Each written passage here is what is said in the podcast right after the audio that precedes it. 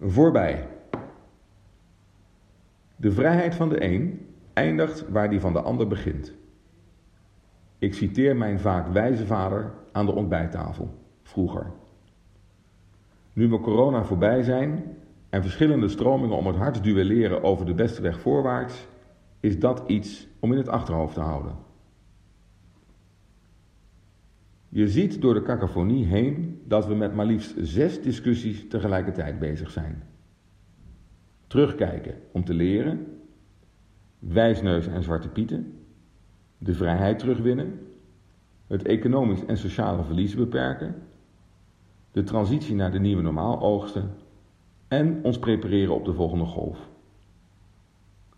En als altijd, niemand weet hoe de toekomst eruit ziet. Maar deze crisis is toch anders. Corona heeft impact op alles en op grote schaal. En is dus van ons allemaal.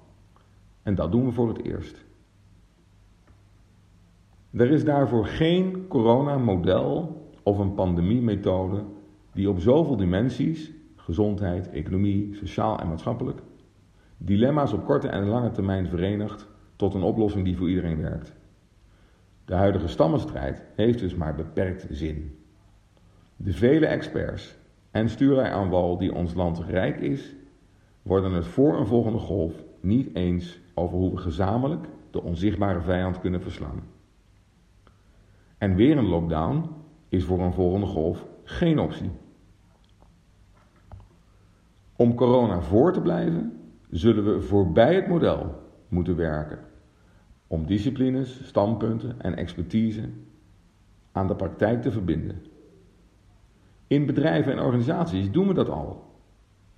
Vraagstukken zijn daar al lang niet meer eendimensionaal. Concurrentievoordeel is een combinatie van en customer intimacy en operational excellence en product leadership in een digitaal netwerk in plaats van een traditionele keten, waarin we 24/7 adaptief moeten zijn. Continu aanpassen aan veranderende marktomstandigheden op alle dimensies dat is de name of the game. Dat is voorbij elk model. Dat gaat over iets anders. Dat gaat over vermogen. Het vermogen in te spelen op de werkelijkheid. Real data gedreven. En met heel veel verantwoordelijkheid laag in de organisatie, in de uitvoering. Dat kunnen we van organisaties leren om te komen tot een optimale corona-aanpak. Belangrijk is dus dat we ons vermogen verhogen. Het adaptief leren omgaan met potentiële risicosituaties vanaf ongeveer komende herfst. Met data over communityvorming, met preventiemaatregelen, met het differentiëren van risicogroepen. Maar het belangrijkste is het verhogen van het vermogen met eigen verantwoordelijkheid voor zelfredzaamheid en vitaliteit. Een vitaal iemand loopt minder risico.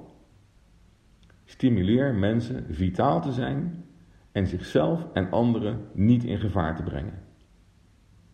De crisis was immers van ons allemaal. Dit maatschappelijk hoge coronarisico vraagt dat elk individu zijn verantwoordelijkheid neemt. Met vrijheid komt verantwoordelijkheid. Net als in onze werkorganisaties, waar mensen werken die elke dag adaptief zijn aan de veranderende vraag in de markt. Voorbij corona moeten we vooral voorbij het model kijken. Stop met de strijd over wiens aanpak het leidende model moet zijn. Stimuleer adaptief vermogen, verantwoordelijkheid in vitaliteit en zelfredzaamheid. Voor als het straks onverhoopt weer nodig is. Dat leren we van organisaties. Aan de ontbijttafel zou mijn vader zeggen: Als iedereen zijn verantwoordelijkheid neemt, is vrijheid een gegeven.